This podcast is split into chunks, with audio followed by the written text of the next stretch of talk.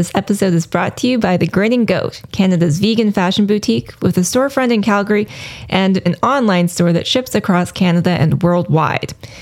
As a Paw and Order podcast listener, you can save fifteen percent on your entire purchase at grinning goat dot c a simply using the code P A W fifteen at checkout. This is another iRaw podcast. We podcast to make the world a better place for animals. In the Canadian justice system, animals' interests are rarely represented, but the lawyers at Animal Justice fight to give them a voice in court and the political system. This is the Paw and Order podcast, and these are their stories.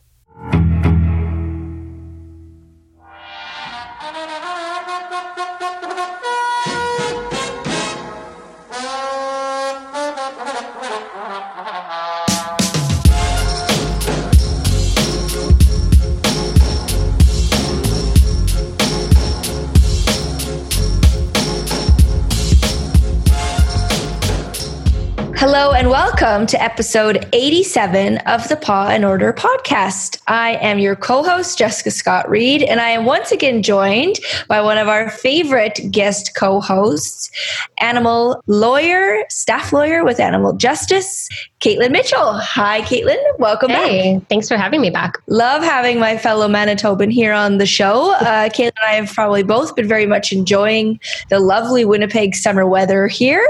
Um, what have you been up to? I actually got to go to my family cottage this past weekend. It was oh. really nice. And we actually swam in Lake Winnipeg in the beginning of June. It was surprising, but like really, really nice. Definitely like a little cold, but but yeah, like I, I thought that the, the river or sorry, the, the lake was going to be freezing because it was there was still ice on it two weeks ago, but it was beautiful. Yes. Welcome to Manitoba, where you can have snow one week and be in the water the next week. That's definitely, that's Winnipeg for you. Well, I'm glad yeah. to hear that. Definitely uh, enjoying the summer weather here in Winnipeg. And later on the show, we're going to have uh, another fellow Manitoban. Uh, Doctor Jason Hannan is joining us. He is a professor at the University of Winnipeg. He teaches, among others, a class called Rhetoric of Animality, which sounds so fascinating. He's also the co-chair of Winnipeg VegFest, and he is the editor and author of recently published book Meatsplaining, The Animal Agriculture Industry and the Rhetoric of Denial. So that is going to be a great conversation. Stay tuned for that. Uh, before we get started, Kaitlyn, let's remind our listeners to leave us a review. Add to our more than one hundred fifty five-star reviews. And in fact, we have a record five new five-star reviews. Our producer Shannon says it's likely a record for reviews, five-star reviews left between shows. Uh, so shout out to Camille and Peter for obviously knocking it out of the park with the last one. Uh, I have a couple here. I'm going to choose this really great one to read. Um, this is from C. Lynn ninety-seven. Uh, it's entitled Excellent Source of Info. Love this podcast. Not only is this an under-addressed topic, but the hosts are great at creating a friendly dialogue while still providing a balanced and thorough account of the facts.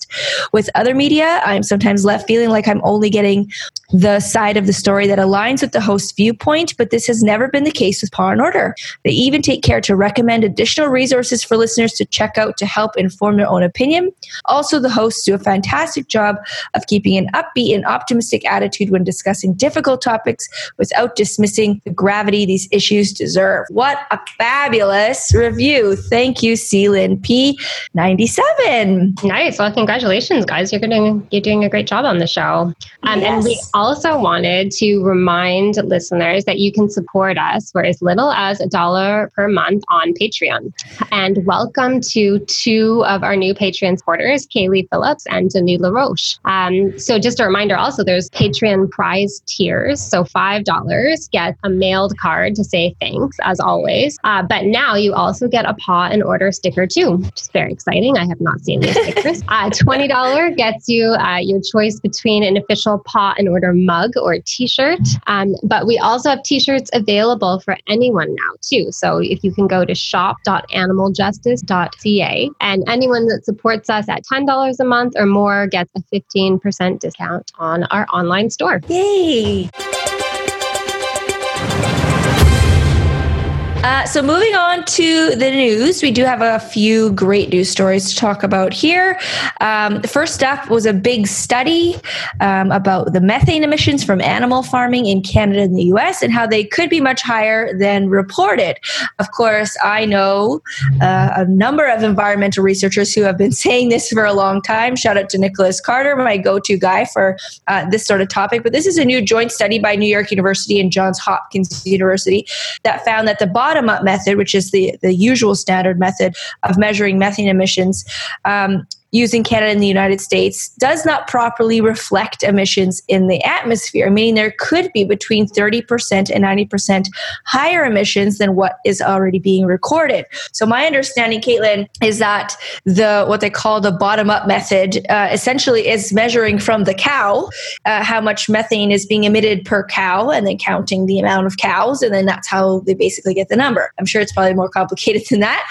And then now they're saying that there's now a top-down method where where there's actually um, different measures, instruments of measurement that actually go up into the atmosphere and take into account the emissions above a certain area within the atmosphere. So then you get the account of not only the animals, but then also, say, their manure pits, right? Is, am I getting that right? I know you have an environmental background. Does that sound about right? Well, I have an environmental law background. It's sadly not an environmental science background. So yeah, when I read this, I was really interested. Um, and yeah, I think I have got the same understanding as you. So I think bottom up means that they basically say, okay, how much um, does a cow emit on average? And then they add up all the cows. Yeah. yeah. And then there's the top down looks, they can go and actually like measure the amount of greenhouse gases in the sky. And then they trace that back to the ground. So that's interesting because I had no idea that there are these two different ways. So it sounds like my take from the article is that they need to figure out a way to kind of merge these two and that doing that will probably yes. get the most accurate number. Yes. That's what they say. That's, that's probably the truth is somewhere kind of in the middle, but it's interesting because this is always so highly debated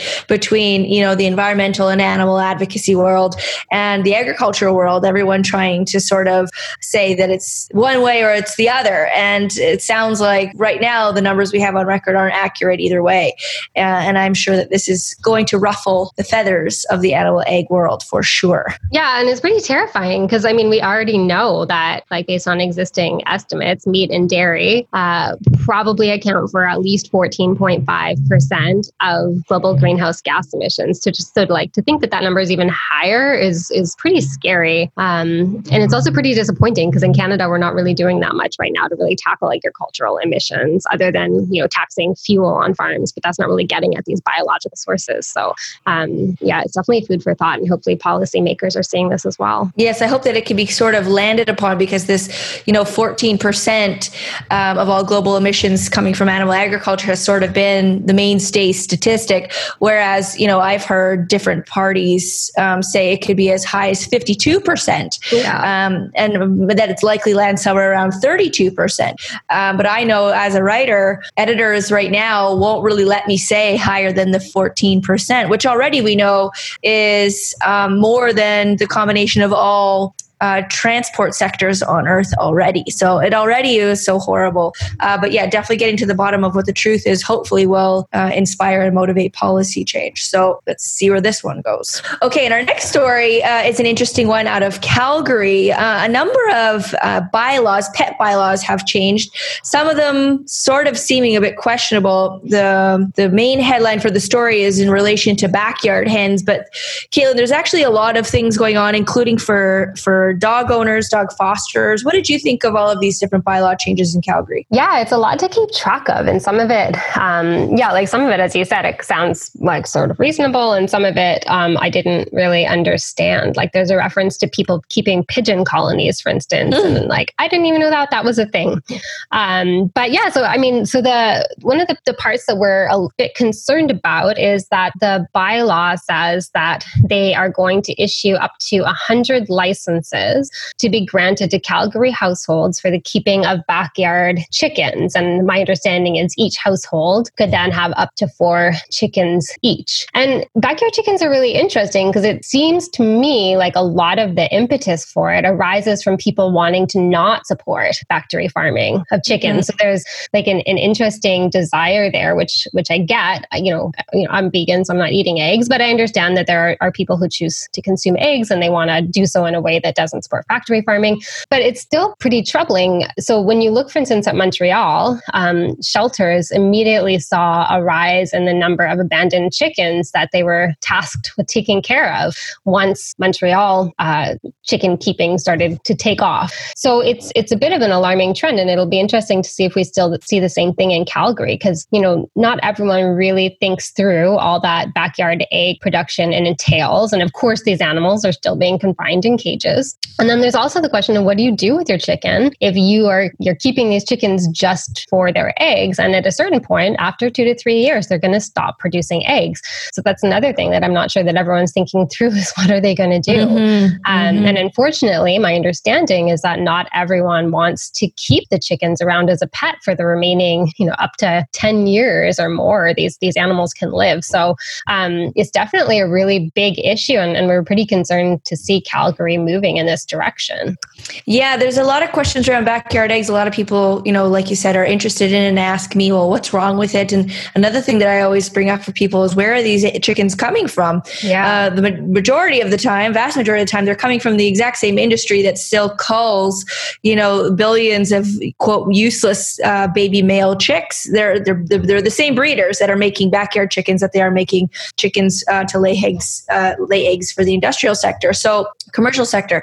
Uh, so there's a lot of things that are going wrong with that. And I have a chicken. Did you know I have a chicken? No. So I have a rescued chicken named Pumpkin who lives at the Good Place Animal Sanctuary because I'm not keeping a chicken in my backyard. Okay. Yeah. I, I remember seeing this story about Pumpkin, but when you said that yes. you have a chicken, I was envisioning in your house. So I, I help pay for her care yeah. and I like to tell people I have a chicken, but she does live at the Good Place Animal Sanctuary just outside of Winnipeg. She was a backyard chicken uh, living in a suburban neighborhood here in Winnipeg that wasn't uh, zoned for it.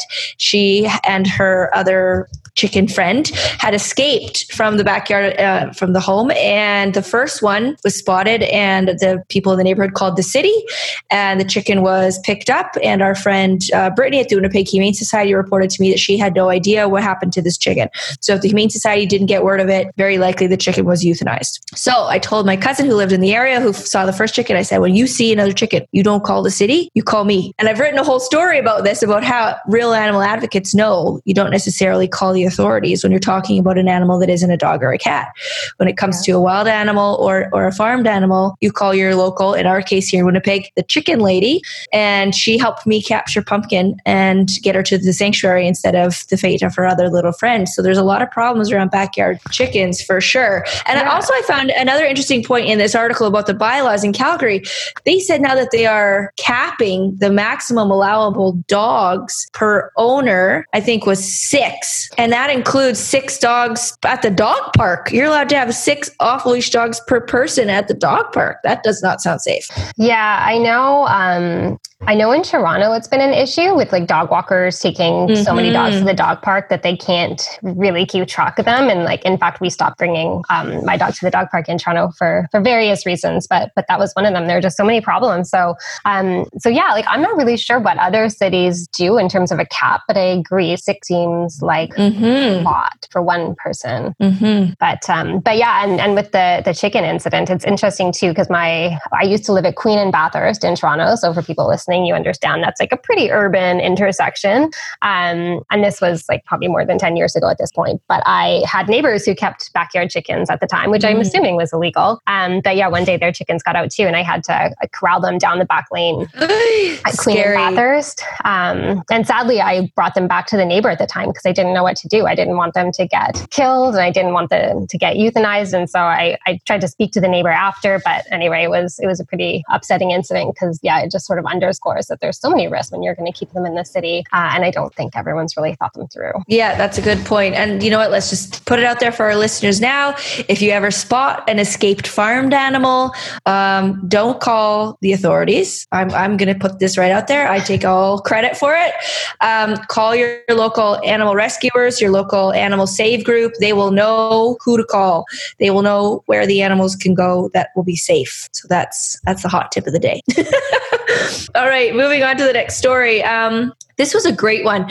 I don't know how to say the name of this publication, Kaitlyn. It's a B C publication called, is it called The Tyee? So? T Y E E. Um, I've seen a number of uh, great po- uh, works from them. And this is this is another great one. It's a profile of our friend Elizabeth Ormandy um, about her work at the Canadian Society for Humane Science, which is a first of its kind Canadian organization dedicated to promoting non-animal alternatives in teaching, research, and testing in Canada. So what Elizabeth does is very complimentary to what Doctor Taru does at the University of Windsor. We just had her on a couple episodes ago. Um, she's doing the more scientific uh, end of it, developing these um, alternative methods, whereas Elizabeth's doing a lot more of the advocacy work, really working in schools. Um, I know they do a lot of advocacy against taking um, dissection animals out of schools, really great stuff. So this article uh, talks about Bill C twenty-eight, which I know you have a lot to say on. Um, so she, it says that she joins many other animal rights advocates in watching closely the progress of Bill C twenty-eight, unveiled in April by Environment and Climate Change Canada, the first update to the Canadian Environmental Protection Act in two decades. The C E P A amendment would seek to, quote, reduce, refine, or replace the use of vertebrate animal testing when assessing the risks that substances may pose on human health and environment. Um, Ormandy and others say it's long overdue, but that Canada lags behind other nations and needs to do much more. And in a joint statement with Animal Justice and Humane Canada and the Canadian Society for Humane Science applauded the move as an important step in ending the painful and often deadly praxis, practice of toxicity testing involving tens of thousands of animals each year in Canada. So, Kaitlyn, what were your thoughts um, on the bill and uh, on this great article? Yeah, it's so nice to see Elizabeth getting that kind of spotlight because mm-hmm. she's uh, she's just such a smart and effective advocate, and it's a pleasure to work with her. Um, but but Bill C twenty-eight is really, really exciting. And uh, like, but I'm not sure if you know, but actually I used to work on um, CEPA, so the Canadian Environmental Protection Act. I used to work on CEPA reform issues um, in my previous life as an environmental lawyer, actually, because um, CEPA is Canada's toxics law, basically. And as you said, it hasn't been uh, updated in more than twenty years. So uh, it desperately needs to be strengthened. But what's really interesting is that when you strengthen strengthen a toxics law, and this has happened in other places too, like the European Union and, and in the United States. When you strengthen your toxics law, what you are doing in, in practice, and it's more than this, but this is to simplify, you're saying, okay, com- companies, you know, you need to provide us with more evidence to prove to us that your product or this chemical is going to be safe. But that can actually result in more tests on animals, of course. So what we're trying to do is to make sure that Bill C twenty-eight actually does strengthen CEPA, which is desperately needed to protect the environment and human health. Um, and I would say to promote environmental justice because it disproportionately marginalized communities and Indigenous communities who are impacted by toxics in a lot of ways. So it's a really important bill, but we want to do it in a way that doesn't inadvertently result in, you know, skyrocketing rates of animal testing. And as I said, other places have done this. So um, it's really nice to be working with Elizabeth on this, and, and hopefully we'll see Canada move in the right direction because certainly um, there's some really great examples in the U S, for instance, the E P A, the Environmental Protection Agency, is actually committed to ending toxicity testing on mammals um, by twenty thirty-five. So we'd really like to see Canada also adopt uh, an ambitious target there as well. Yeah. So how do you think that th- this is going to pan out, sort of based on how these things have gone in the past? So you sound hopeful. Are you realistically hopeful? Yeah, I'm hopeful. Like so, he, so the the pragmatist in me would say this: this bill's not going to become law um, in this session of government. I don't think. I would like to be wrong on that. I really wrong on that. But, um, you know, we're we're kind of nearing probably an election. So I think um, the bill is a really good starting point. And I hope that if we have a new parliament, that we would see this bill introduced again, but maybe introduced in a bit of a stronger way. Because right now, um, basically, the, the language that we're so excited about is in the preamble, which is important. It's kind of the principles for the statute. But the principles aren't really the binding requirements in the act. So what we want to see is take those principles and take some action on them. So actually put in requirements in the act to, you know, eliminate unnecessary toxicity testing on animals, to make sure companies are sharing data, um, and then accompany that by funding and support for the development of non-animal methods. Because, you know, of course, mm-hmm. we can't um, make that transition overnight. Um, but, you know, toxicity tests on animals are really, really painful. You know, these are, these are tests that are done specifically to see, for instance, how much of this chemical chemical will cause death, how much of this chemical exposure will cause, you know, skin irritation and in- mm-hmm. injury. Um, it's it's really painful stuff. So um, it's great to see other places doing a lot to move away from it, including, you know, in their laws. And, um, you know, as I said, like Canada is so behind right now. So the good news is because we're so behind, we have these other models now we can look to. We don't have to reinvent uh, good things. Point. Yes. Um, so that's nice. But, you know, of course, it's sad that it's taken us so long. Yeah, that's a good point. We have all the examples we need because this is really, these are sort of the quintessential stereotype pictures we see of, you know, the rabbit with the irritated eyes. You know, that's really the type of testing that we're talking about here. Stuff that really, really needs to go. So I'm glad that you're hopeful and that we have a little bit of pragmatic hope there too. That's good. That's yeah. Good. Well, and I said, I really hope I'm wrong. I hope that, you know, there's another episode of Paw and Order in the future where I have to mm. eat my words and say that I was wrong and it actually did come into law. Let's hope. But yeah, well, let's hope. We, we will keep that episode open for you, Kaitlyn. I'd love to see you eat your words.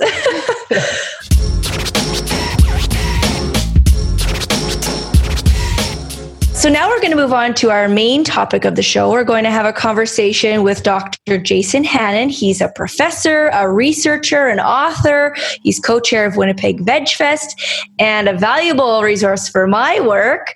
Uh, welcome, Jason. We're so uh, happy to have you on Paw and Order. Well, thank you so much for having me. So before we jump into um, talking about your amazing book and your amazing perspectives on so many things that you and I have already talked so many times about, um, first, I I want to know about this class, the Rhetoric of Animality, because I took the uh, Rhetoric and Communications program at U of W. That's my bachelor's degree. But this class was not offered when I went there. And you were the teacher there. And I, I'm so glad to see that this even exists. So maybe you could just tell us a little bit more about what this class is. Yeah, sure. So the class initially began as just a, a one-time experimental course. Uh, that was held in conjunction with uh, Jane Goodall's visit to the university in twenty fifteen. Ah. So there was a special institute, and um, because I'm a big uh, fan of Jane Goodall, I was asked to create a special course as a one-time offering um, revolving around uh, animals. And I had guest speakers every week, and we covered some really fun material that was new for me. And I had so much fun with it. My students had so much fun with it that I just decided, why don't I introduce this as a permanent course on the books? And so my chair was excited, everybody's excited. And so we put in the paperwork and, and it passed. Um, so yeah, it's basically um, a look at um, the, the history of Western attitudes towards animals, beginning with ancient philosophy and mm-hmm. religion, and then looking at Um, you know, the medieval period and then the modern period, and just looking at um, the way that we justify um, uh, human power and domination and disregard of animals, uh, and then the kinds of challenges that come to that perspective from, you know, uh, radical groups, right? So we look at um, novels, we look at uh, documentaries, we look at some uh, essays, we look at some scholarly books, and um, I feed my students vegan pastries at the end of the term. That's amazing. So it's been going on for the, for this many years now. And so your book, was your book sort of born out of your experience teaching this class, or was it a separate thing? Yeah, it was uh, connected to the class, and then also connected to uh, VegFest, and then also just my experience um, as an audience member uh, at different um, events uh, about animals where invariably, there was always someone in the audience um, from that world, mm. um, from the farming world, who insisted on challenging the authority of um, vegans and animal rights activists to speak about um, animal farming. Uh, and it was always the same kind of pattern. It was very predictable. And then I started noticing the same thing in the, you know, um, uh, talking points from, uh, you know, the meat industry and then online. It just, it was just this very kind of consistent, predictable um, pattern. And so then I thought, okay, something, we, we, we need a name for this. Um, and then we need to explore this in some detail. And so that's how the book came about. Wow. Okay. So let's talk a bit about the book. So it's called Meatsplaining, the Animal Agriculture Industry and the Rhetoric of Denial. Um, so for those who may not have partaken of it yet, and I highly suggest you do, it's a collection of works from academics and activists, which is really cool, um, that investigate the many forms of denialism perpetuated by the animal agriculture industry. The book asks and explores what strategies the industry uses to avoid questions about inhumane treatment of animals and its impact on the environment and public health. Also, the narratives, myths, and fantasies it promotes in order to sustain its image in the public. So in the introduction, you write about the meat industry being in a massive P R battle, and you and I have spoken of this um, in a piece we did together for Sentient Media.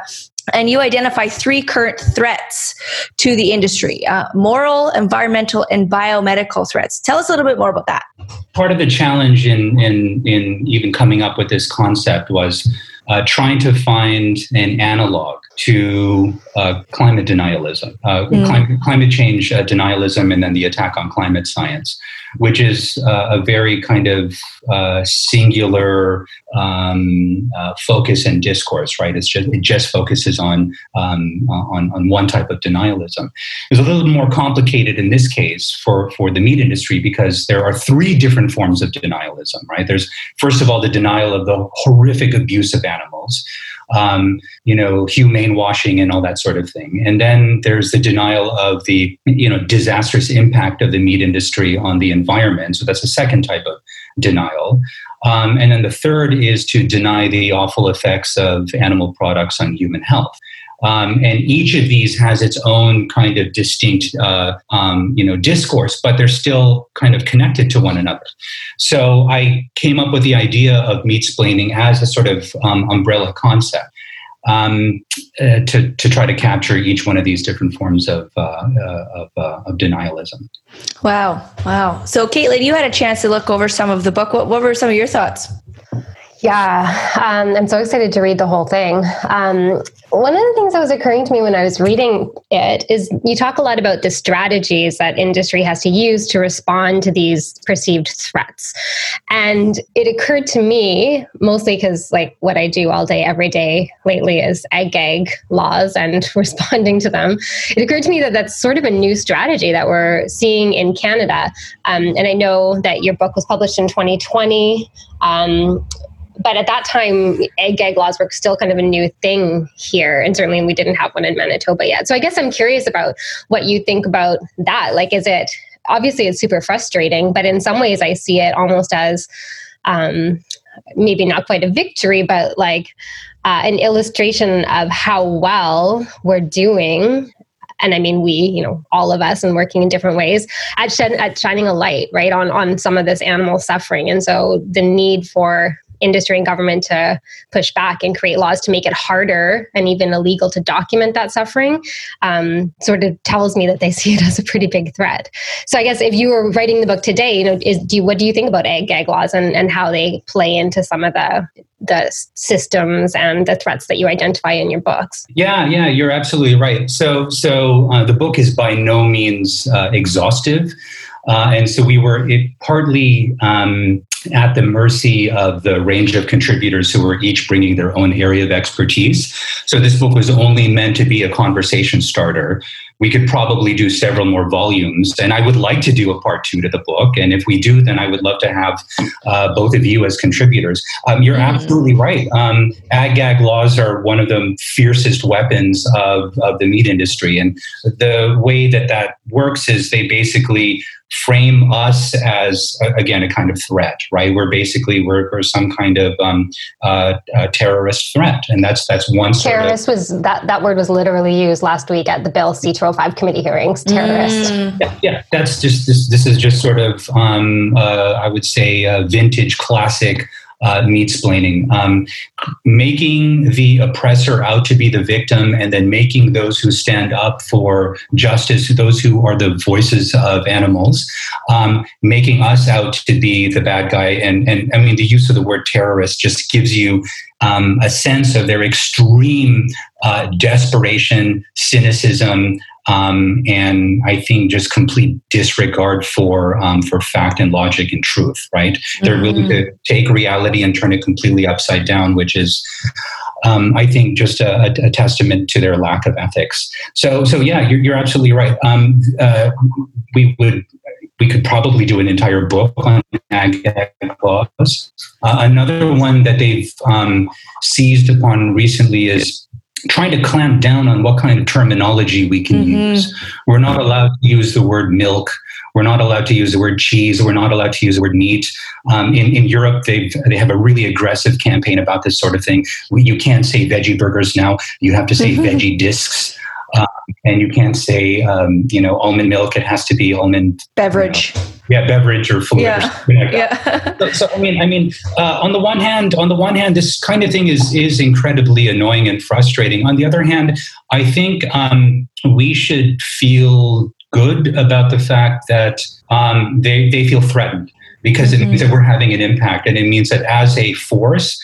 Uh, as, a, as, a, as a cultural force, as a political force, we're growing, and they wouldn't be resorting to such extreme measures if they didn't feel genuinely threatened. And all they're really threatened by is our moral argument. That's it. Mm-hmm. Well, and like you think about the nineties, right? As a vegetarian in the nineties, no one cared what Eve's was calling their fake meat products at that time. Good point. That's a good they point. Didn't really see them as a threat, right? But now we have this like vast plethora that's, you know, taking over parts of that market. So I can see that it's certainly an emerging threat if you're on the other side and you're trying to market animal products. And it's good completely, point. it's completely um, inconsistent and contradictory. I mean, um, they're not putting a ban on the term coconut milk, right? Or um, coconut meat, for that matter. yeah. Or, or you know, the concept of uh, you know sweet meats, right? Um, so they're very, very selective about what it is that they will ban, and you know. I mean, if if, if how, how how far do they want to go, right? Do we start banning the word eggplant? It's just it's just ridiculous. Mm-hmm. So another one of these um, areas of of strategies that we like you're speaking about, something you and I've I've talked about in the past for different articles, is the marketing. Uh, you and I uh, talked about Febudary for a piece for Planet Friendly News. And another one um, that's really growing in popularity now is grass-fed beef, which is an issue you take great um, great issue with uh, in your book. Uh, and you and I have spoken about it for Sentient Media, talking about A and W's campaign in particular. I'm just going to read a quick um, excerpt from this piece from Sentient Media uh, that you say, uh, the idea that the land needs the cattle is not just pseudo-scientific bunkum. It feeds the dangerous fantasy that by eating beef, you're somehow helping the environment, when that's the complete opposite of reality. And that you say this is a prime example, as you describe in the book, of magical thinking, the full-blown promise of ecological and humanitarian salvation perpetuated by the likes of Alan Savory, uh, Savory who we've talked about on this podcast before.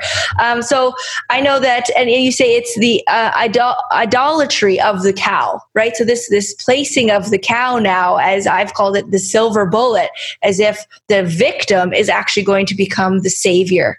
Uh, talk a little bit more about that.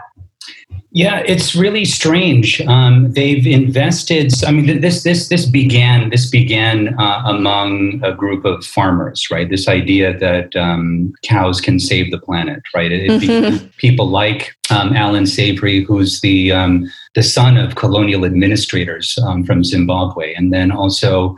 Um, uh, Joel Salatin in uh, in the U S in Virginia. He's another big proponent of uh, of this this you know idea that you know the cows can can restore the land, um, and and so it then got adopted by it then got adopted by some very big name uh, you know mega corporations like Cargill and uh, General Mills and so forth.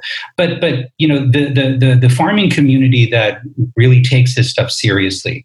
They believe that there is something magical about the stomach of a cow, right? That by by, by eating grass um, and then by the uh, uh, through the uh, the multi-chamber stomach um, uh, processing and fermenting the grass, it will lead to some sort of magical poop, um, which yeah. then gets you know dug into the ground through their hooves, and that uh, and that this will.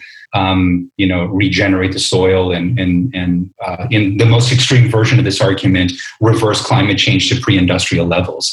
Mm-hmm. Um, so, so, so um, belief in the fermentation process within the cow's stomach. And then when you point out that that same process results in the production of methane or the, the, the emissions of methane, um, they curiously just adamantly deny Um, that methane has any kind of um, adverse impact on on uh, on our uh, on, on our atmosphere. They're only concerned about carbon. They're not concerned about methane. Um, so so you know, I, I think that um, there is this tendency for people who feel in one way or another alienated from the modern world to seize upon some kind of magical solution, whatever that might be, right? Um, and so in the case of this community, um, it's the belief that, you know, cows are, are they're, they're miraculous entities, and we, if we just feed them grass and let them graze, then somehow all of our problems will be solved. Uh, yeah. From a, from a logical, you know, point of view, it's just it's just too neat, too clean, too simplistic, too too cartoonish to take seriously.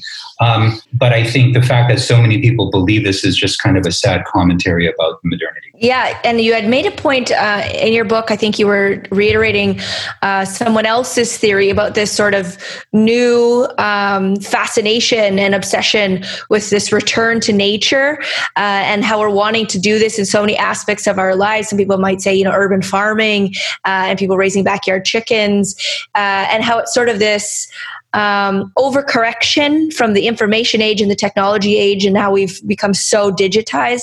I found that part very fascinating. Yeah, it's it's a it's a kind of quest for authenticity, right? Mm-hmm. So um, the economist Thorsten Veblen has this idea of conspicuous consumption. The idea that That's it. we buy we buy uh, products like, you know, Armani or, or Hermes or, you know, or Mercedes-Benz or whatever, not because of their functional utility, but because we just want to show off. We want to let people know. Um, we want to convey status, right? And there's something similar going on in the case of um, grass-fed meat or um, bone broth. Uh, mm-hmm. You know, all these all these um, new new weird foods that are appearing in health food stores that they uh, uh, Andrew Potter calls this conspicuous authenticity, right? Mm-hmm. Where you're just trying to put your authenticity on display and let everyone know that, you know, I'm more I'm more kind of true to nature than you are. And it just becomes this self-radicalizing dynamic, and it, it turns into a kind of fundamentalist religion. I mean, there's so many different forms of this sort of thing, right? Like, um, this is a gross example, but the, the um, uh, and I'm sure you've seen this before, the weird popularity of urine therapy. Mm-hmm, I've heard uh, of it for sure. Yeah. Um, uh, I have not heard of this. Can you fill me in? Sorry, say that again. I have not heard of this, okay, so you it, need to it, fill me in. Yeah, it's this weird, weird belief that, um, again, magical, magical properties in um, in urine, and so there are people who drink it. They'll use it as a nasal spray, um, eye wash, and all that sort of thing. Um, and you can find many, many different examples where people are looking for something, again, that has a sort of salvific Um, uh, uh, quality to it. And so they've invested a lot of religious faith. For some people, it's urine. For other people, it's it's it's it's grass-fed beef. Grass-fed beef. And I find that the interesting part about that is it's it's really the human's take on authenticity. Because when we ta- start talking about the topic of rewilding, then things really get out of hand.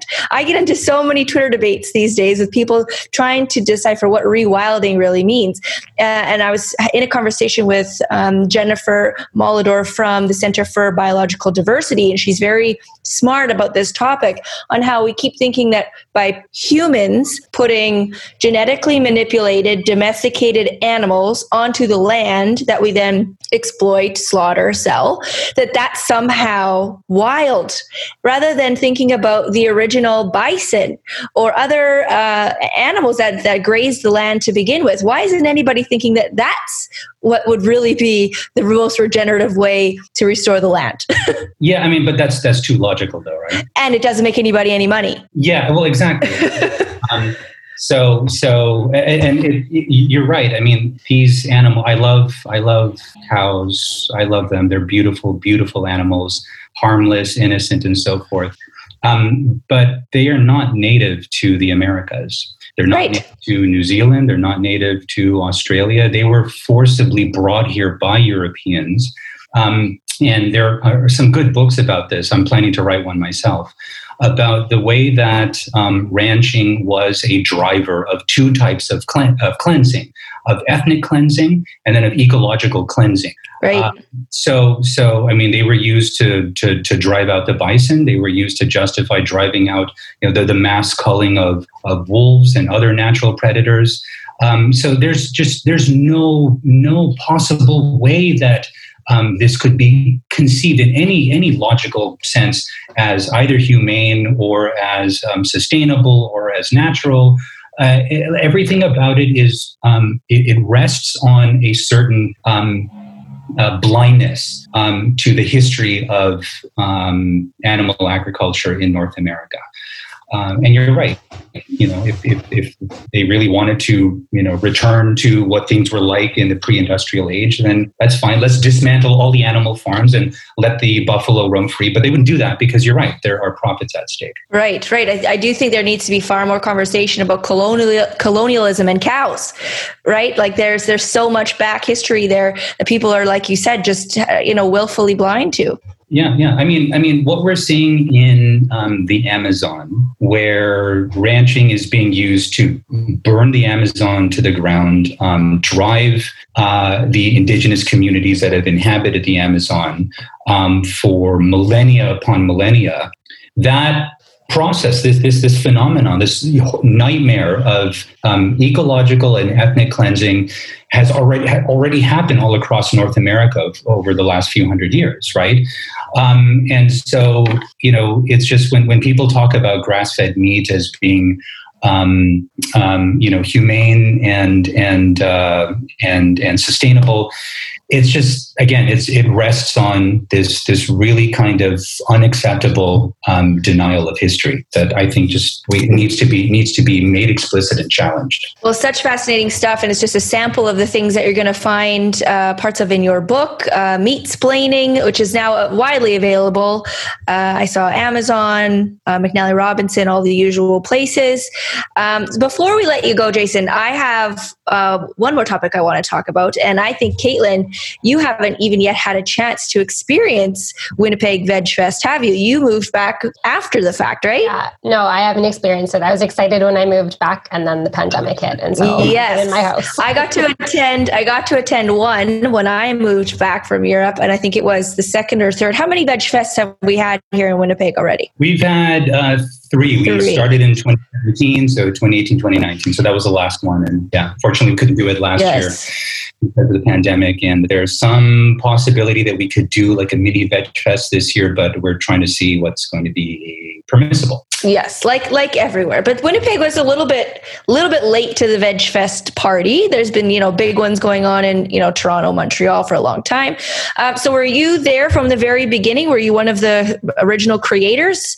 That's amazing. Uh, yeah. So so it. Uh, I moved here in twenty thirteen, and um, I had been part of the vegan community, you know, for a couple of years. And I just I just I knew that there were so many vegans in the city, but everybody seemed really sort of spread out and um, and disconnected. And you could just tell that there was this craving for for community.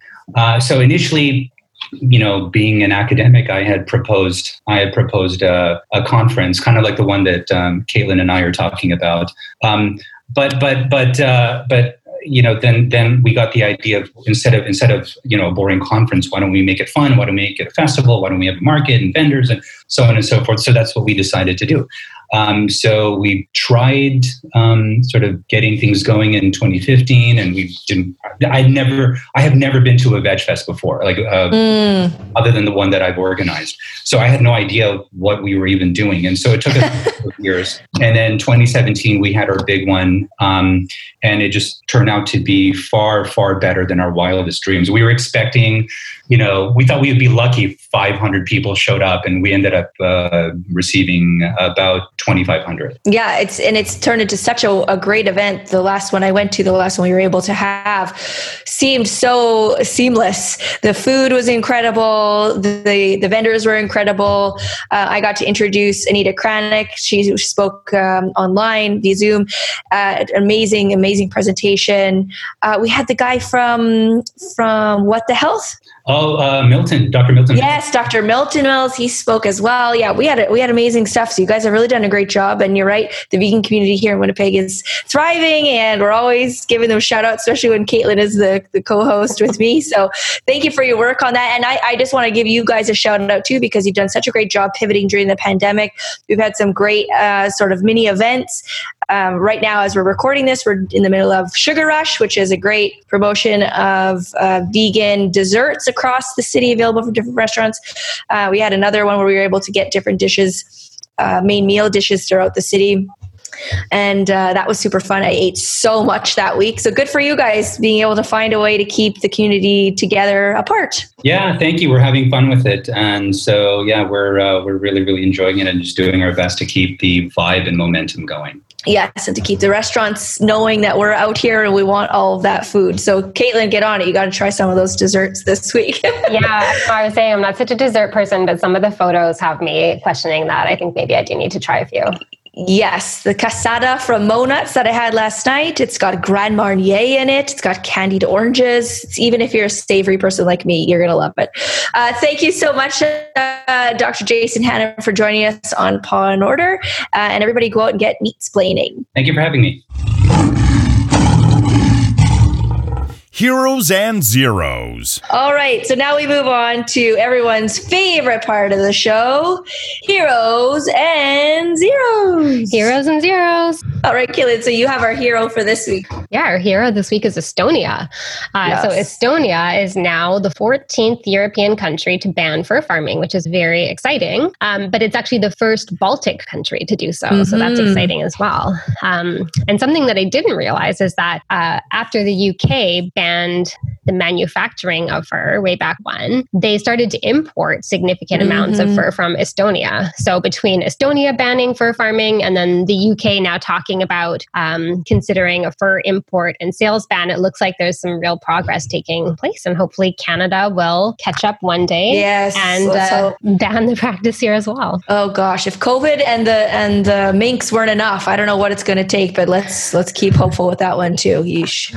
All right, and And for this week's zero, we have Willoughby Wold Piggery in the U K. So recently, disturbing footage gained by undercover investigators uh, was published showing pigs riddled with disease and dead animals left to rot in overcrowded pens, workers kicking animals at this farm in North Yorkshire in the U K. Um, why this is particularly notable, not only because the um, footage is so horrific, but also that this farm is used by many major grocery chains in the U K, including Morrison's, Asda, Tesco, Sainsbury's, um, which have all now reportedly suspended working with the farm. And on top of that, this particular farm um, had membership to the food standards organization Red Tractor, which in the U K is considered sort of one of the best food standards, including animal welfare, sort of one of these humane farming labels. Um, so they've revoked the membership, but it took, let's keep note here, that it took the fact that undercover investigators from an animal rights group called Surge had to go in and gain this, um, this footage and this proof. And then the publication, The Independent, which does wonderful work on animal welfare in the U K and all over Europe, then um, aired it, publicized it. So So boo to Willoughby Wold Piggery, but thanks to, to those activists in that publication who made this all public, and also boo to egg gag laws, which if in place there would not have allowed for any of this to happen. Yeah, that's for sure. It's pretty scary that you, we don't know now what's happening, at least in Ontario and uh, Alberta. So hopefully we can get rid of those laws sometime soon. And on that note, I think that's a great place to end this episode of Paw and Order. Thank you to Kaitlyn for joining us once Once again as our co-host, and thanks to Doctor Jason Hannan for that wonderful interview, and we'll see y'all next time. We'd like to thank our listeners for tuning in today. We'd love to ask you to subscribe to the Paw and Order podcast using Apple Podcasts, Stitcher, Google Play, Spotify, or your other favorite podcatcher. Also, please leave a rating because it helps more people find the show. You can also consider supporting us on our Patreon page, patreon.com slash paw and order if you like what you hear. You can find me on Twitter at, at Peter Sankoff or at my website, peter sankoff dot com. You can find me on Twitter at Jess L Reid. And you can find me on Twitter at, at Camille Labchuk, that's L A B C H U K. And we always enjoy Twitter conversations about the show or any other animal law or political topics. And finally, we'd like to thank our producer, Shannon Nickerson. See you next time on Paw and Order.